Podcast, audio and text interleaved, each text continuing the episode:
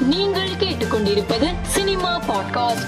தமிழில் சலங்கை ஒலி சிப்பிக்குள் முத்து ஆகிய படங்களை இயக்கியவரும் குருதி புனல் முகவரி ராஜபாட்டை யாரடி நீமோகினி லிங்கா உத்தம வில்லன் உள்ளிட்ட படங்களில் நடித்தவருமான கே. விஸ்வநாத் நேற்று நள்ளிரவில் காலமானார். அவரது மறைவுக்கு இந்திய திரையுலகினர் உள்ளிட்ட பலரும் இரங்கல் தெரிவித்து வருகின்றனர். லிங்குசாமி இயக்கத்தில் கார்த்தி தமனா நடிப்பில் வெளியான பையா திரைப்படத்தின் இரண்டாம் பாகத்தில் மறைந்த நடிகை ஸ்ரீதேவியின் மகள் ஜான்வி கபூர் நடிக்க உள்ளதாக தகவல் வெளியானது. ஆனால் அவரது தந்தையும் தயாரிப்பாளருமான போனி கபூர் இதனை மறுத்து சமூக வலைதளத்தில் பதிவிட்டுள்ளார். அதில் ஜான்வி கபூர் தமிழில் எந்த படத்திலும் நடிக்க ஒப்பந்தமாகவில்லை வதந்திகளை பரப்ப வேண்டாம் என்று குறிப்பிட்டுள்ளார். விஜயின் தளபதி அறுபத்தி ஏழு படக்குழு படப்பிடிப்புக்காக தனி விமானத்தில் காஷ்மீருக்கு சென்றதாக கூறப்பட்டது. இதனிடையே தொடர் அப்டேட்டுகளை கொடுத்த படக்குழு ரசிகர்களை கவர்ந்து வந்த நிலையில் தற்போது புதிய வீடியோ ஒன்றை வெளியிட்டுள்ளனர்.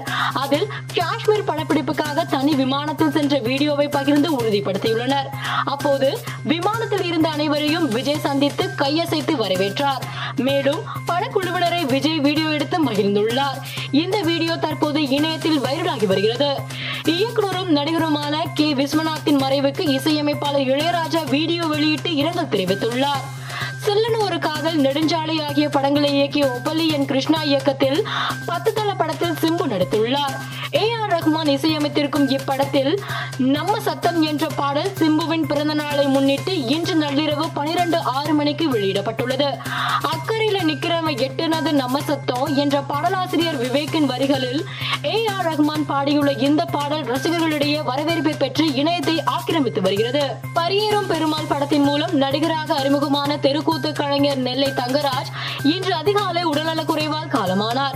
இவரது மறைவுக்கு திரையுலகினர் பலரும் இரங்கல் தெரிவித்து வருகின்றனர். மேலும் செய்திகளுக்கு மாலை மலர் பாட்காஸ்டை பாருங்கள்.